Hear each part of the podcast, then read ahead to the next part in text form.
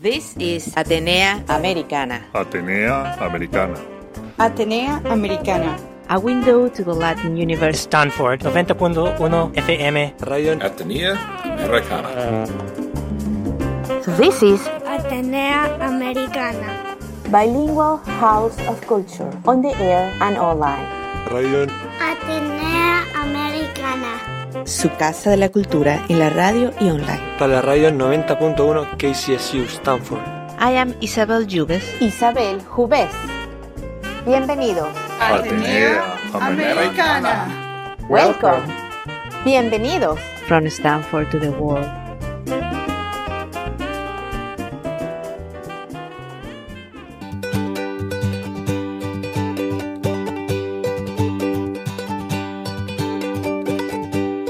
And today, from Atenea Americana, we're bringing you a new show about the pollution that illegal gold mining is causing in the Amazon and the grave situation this is giving to the whole system.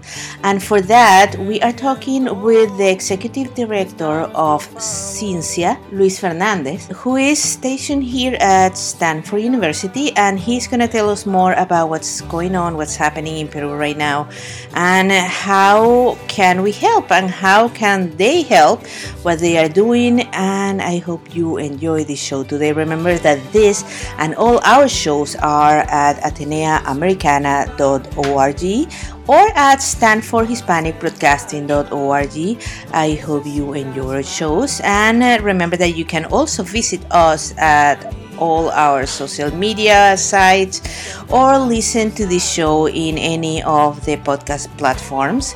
So stay with us here and learn a little bit more about the illegal mining in the Amazon and what are the consequences of that.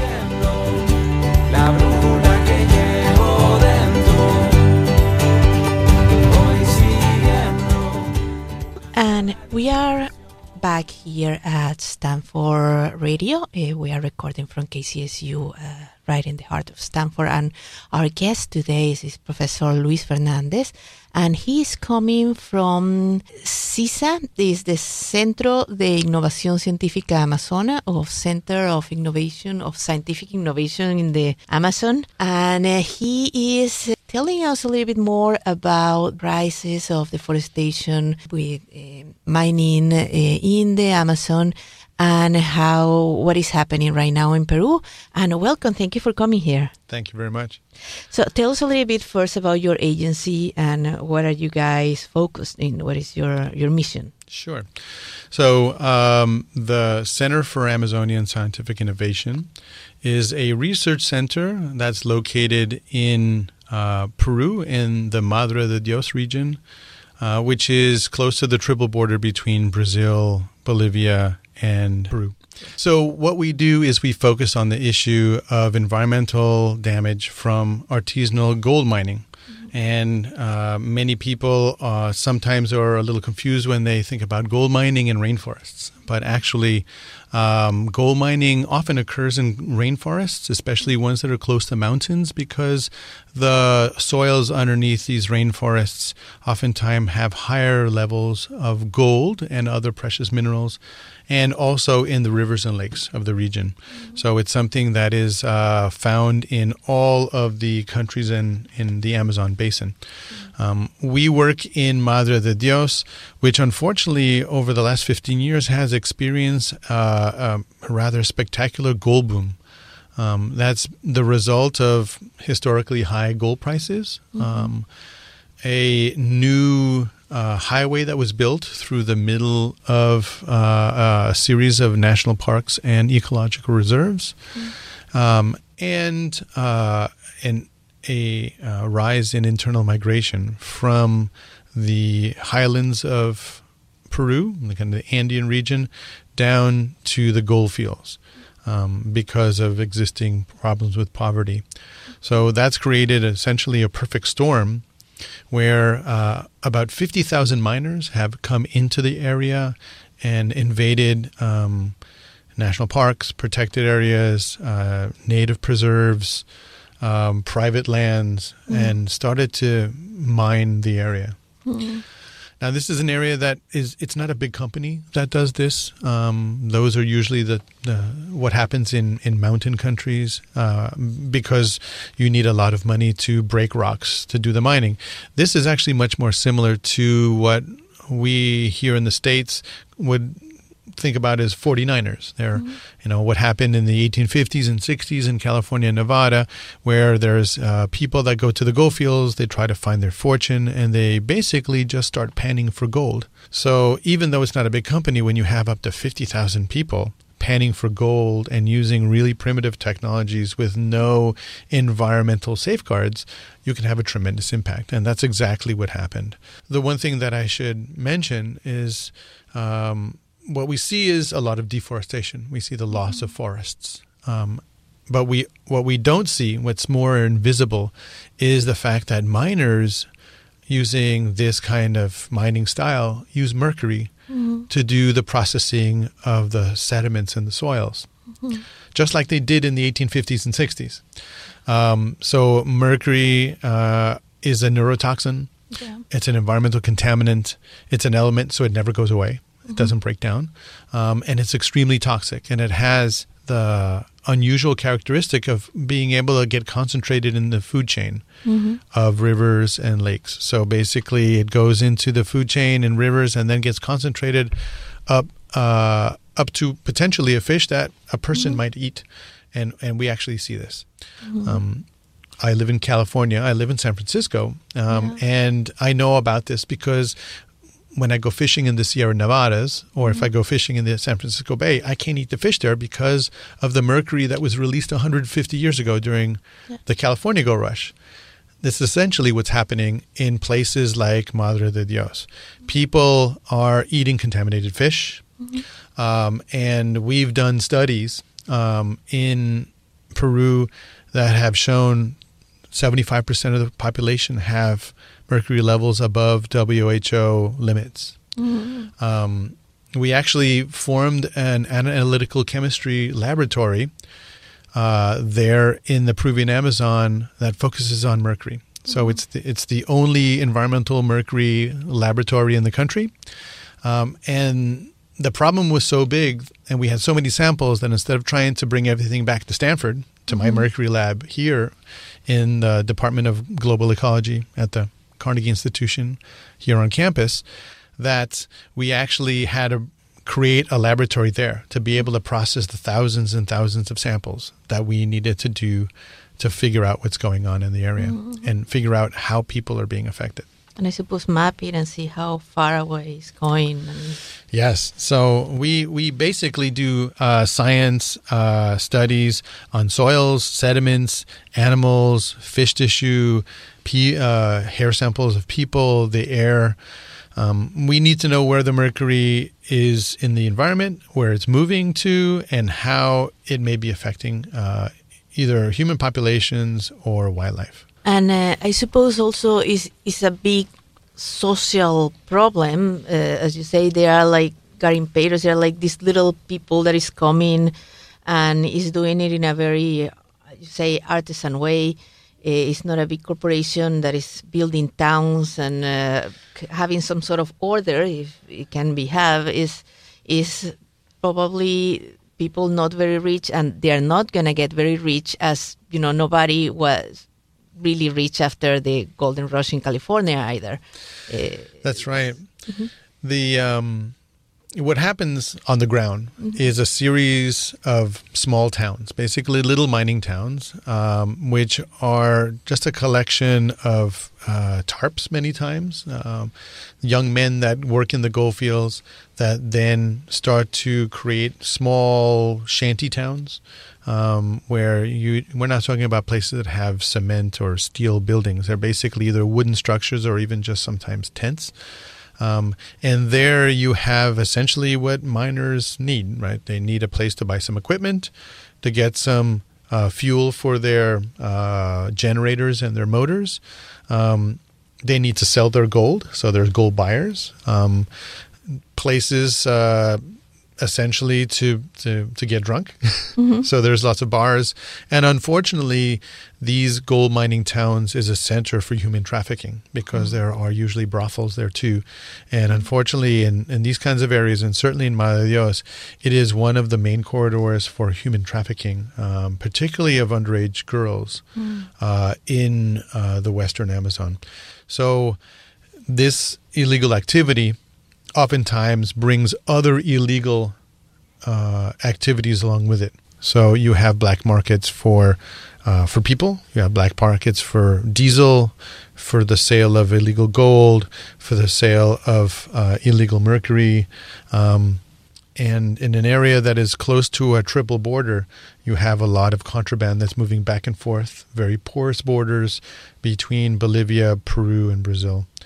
Um, so that's created an area that the Peruvian state considers uh, well out of control. Um, the, the region produces between three, an estimated three to four billion dollars of gold a year, and that is not being taxed. It's not going into the formal economy, and uh, very likely is uh, going out through the through the borders or being folded in somehow into the the economy. Peru is a major gold producer. It's the number five uh, producer in the world. Yet, uh, an estimated 20% of its gold production um, comes from illegal artisanal gold mining, much of that in the Amazon region. Um, how that conversion happens from illegal gold to legal gold is not very well understood because this is a very shadowy uh, economy. So there is a lot of questions about, um, you know, where does the gold go after it leaves the mining camps? Who are the traders? Who are the actors? Uh, what's the system of corruption that allows this sort of um, cleaning up or laundering of the gold so it gets into the into the uh, formal economy? Um, And then in the meantime, then you have this very bad social situation, and then you have 150,000 acres of uh, rainforest gone, yeah. and possibly very polluted, very dif- difficult to, to reuse for anything. That's right. Yeah. So I'm a tropical ecologist. I study rainforests, um, and this is something that's uh, very uh, impactful for me because in the area um, we've done uh, an analysis of 35 years of satellite imagery, and what we've seen is that uh, 115,000 hectares, which is about 250,000 acres of primary virgin rainforests, have been destroyed um, and they they haven't just been deforested. In other words, you just didn't cut down trees.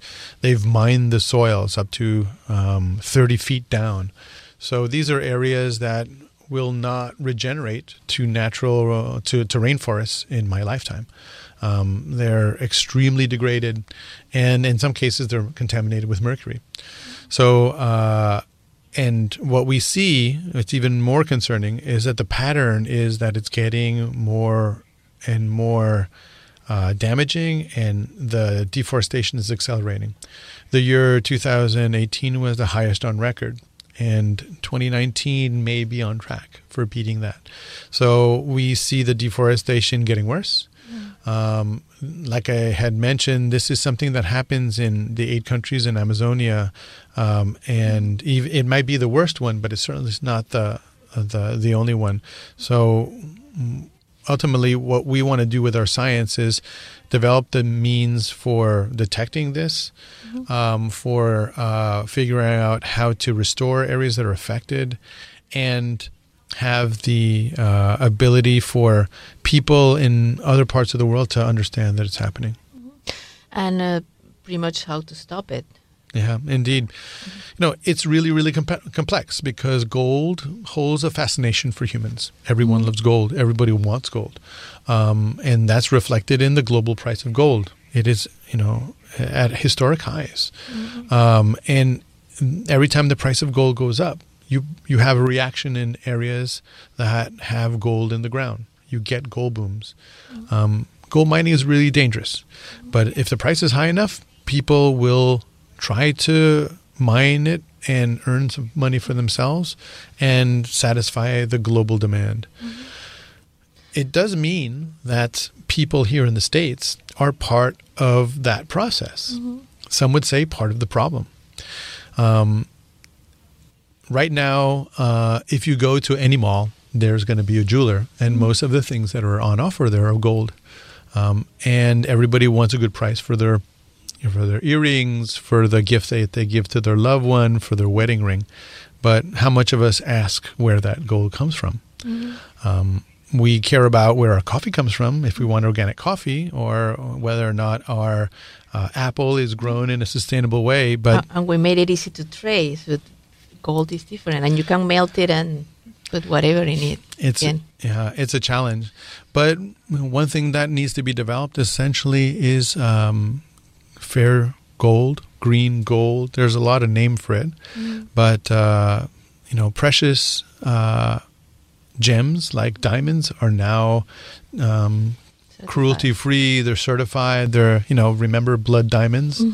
Um, there's a lot of blood gold. Um, so uh, one is to develop the means for traceability and for certification. But The other is actually developing a demand, um, creating enough awareness for people in the United States, Europe, Japan to want to pay a little extra for making sure that the gold essentially doesn't destroy rainforests and support human trafficking. and it's changing uh, the climate. It's very urgent to stop it. Yeah. Um, there is a direct connection with climate change because uh, essentially um, gold mining a rainforest area is one of the worst ways that you can impact the landscape. Because you not only destroy and release, um, should say, you not only release the carbon that's locked in the um, trees, you're mining down into the soils, releasing all the carbon that's stored um, subsurface, and you destroy the ability for both the trees and the soil to absorb that carbon in the future. So you basically release both the above ground and below ground carbon, and you shut down the mechanism for the absorption in the future for that for that carbon. So it's no longer a carbon sink. Um, if you do that uh, at a big enough scale, you have a very serious impact. And so when you compare deforestation, not all deforestation is the same. Um, essentially, I would put um, artisanal gold mining at the very worst end of that scale. Thank you for listening to Atenea Americana, your house of culture in the radio and online. In this bilingual show, I bring you every week one hour in English and one hour in Spanish, opening a window to the cultural Hispanic world. You can hear in the intro and at the final of the show, as well as right now, music from the legend of Latin jazz, Oscar Hernandez. This and all my shows are in StanfordHispanicBroadcasting.org, where I wait for your comments. I invite you to be part of this.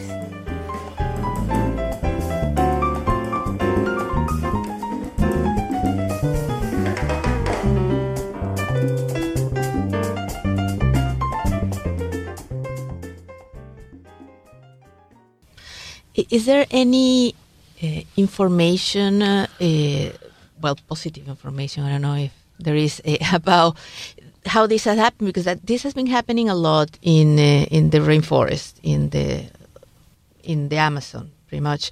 It happened in Brazil. It has been eating the the rainforest for many years now, even in, in Venezuela. So, is there any lesson to be learned other than the destruction? You say that it can take 150 years at least, or there is something that it can be done. Well, one thing that we do is we try to um, do the science to understand how we can accelerate the process for reforestation. Um, left to its own devices, there will be restoration, but it's going to be slow.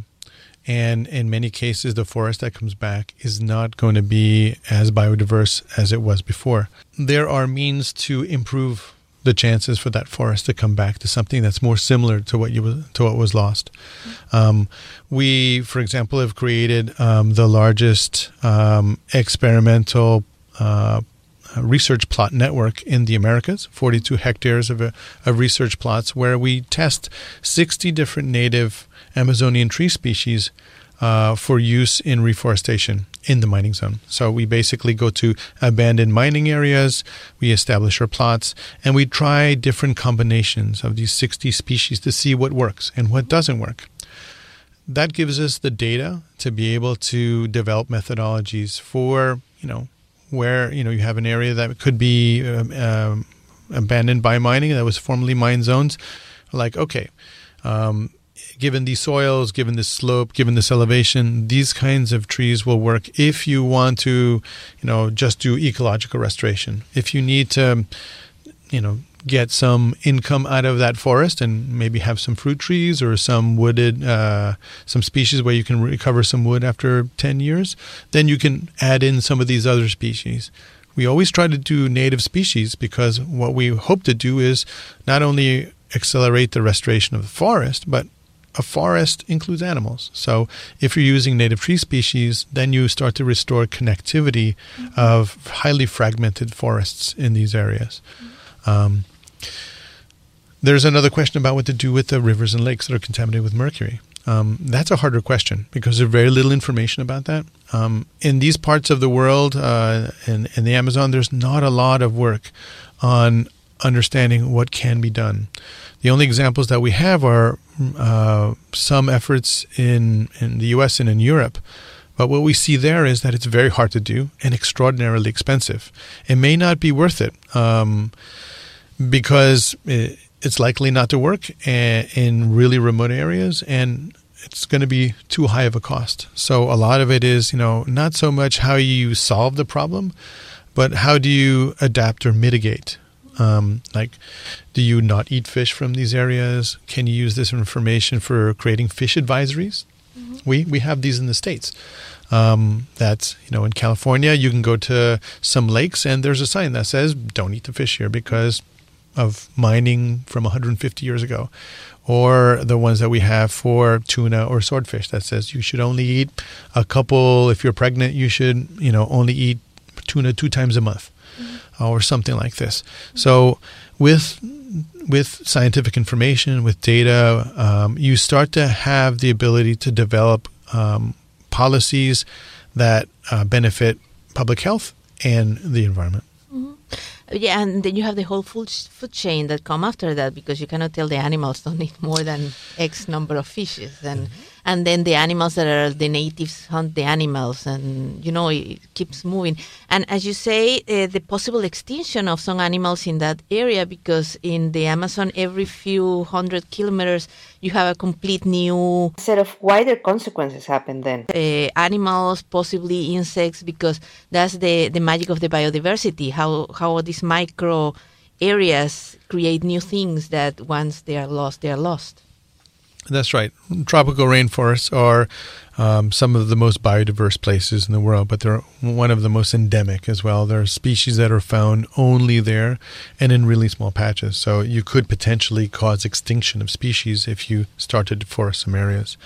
But essentially, the effects that are the most unknown are the effects on the wildlife. Mm. Um, very little science has been done on how these impacts is uh, is affecting the wildlife.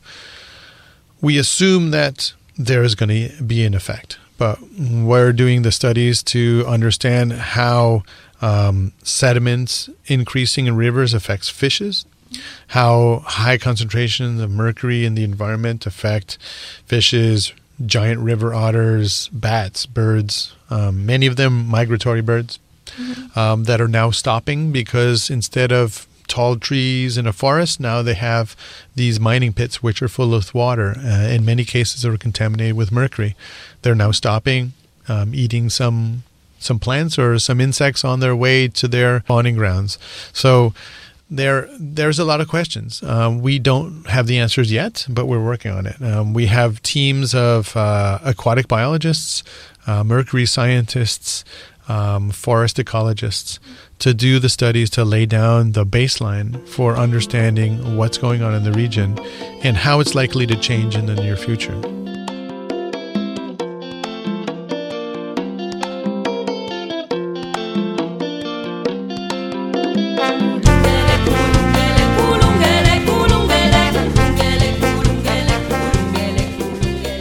And remember that today we are talking here in Atenea Americana with Professor Luis Fernandez about the illegal gold mining in the Amazon, in the Peruvian Amazon, and the problems it's causing, and what is being uh, done right now, and uh, what are the tests we are learning from that. So stay with us here in Atenea Americana. Remember that this and all our shows can be heard also at stanfordhispanicbroadcasting.org or ateneaamericana.org and also in every podcast platform out there. So I hope you're enjoying the show. Stay with us. Y es que parece que hacer música de vagos Y si no compensa pues trabajas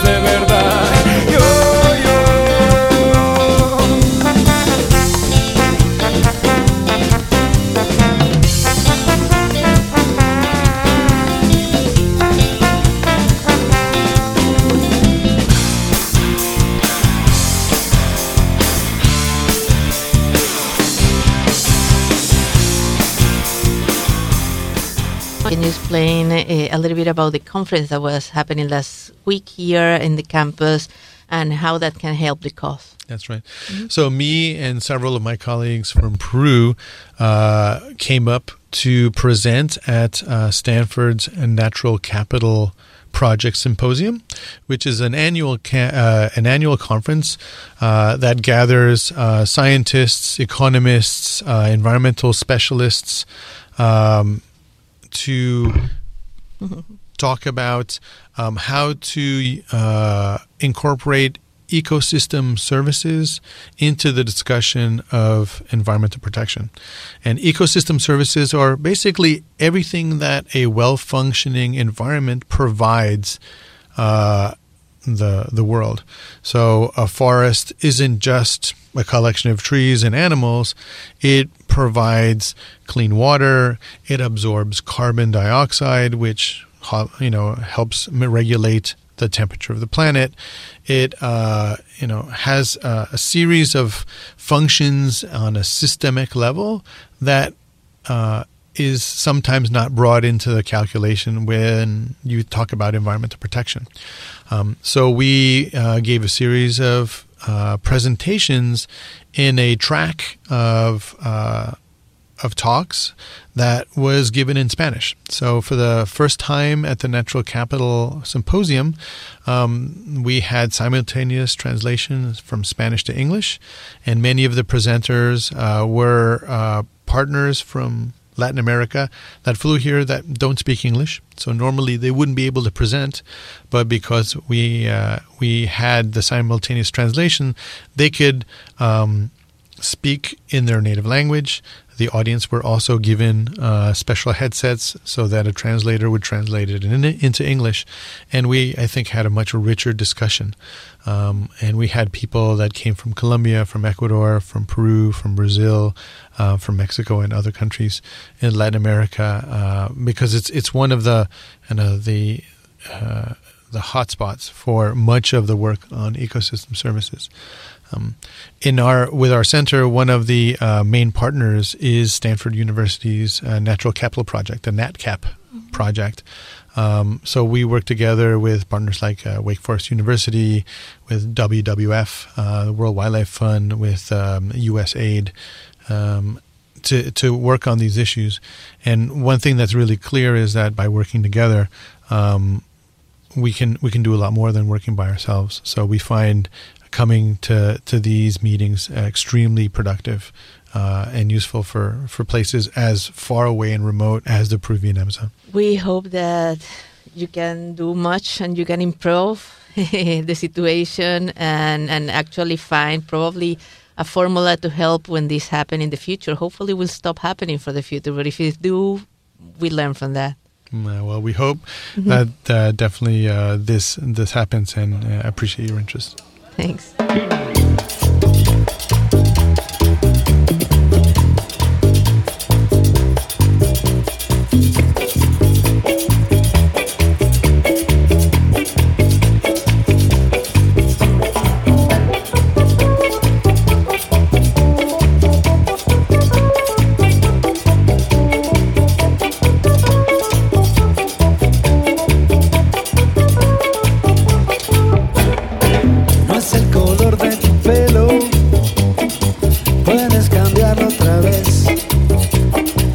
Es el perfume perfecto que va dejando tu piel. Lo que me tiene atrapado. And this was Atenea Americana. Atenea Americana. Stanford 90.1 FM. Radio Atenea Americana. A window to the Latin universe. This is Radio Atenea Americana. Bilingual House of Culture, on the air and online. Su casa de la cultura en la radio y online. para la radio 90.1 KCSU Stanford. I am Isabel Jubes. Isabel Jubes. Vuelve pronto. Atenea Americana. From Stanford to the world. Remember to come back soon. Ciao. See you later.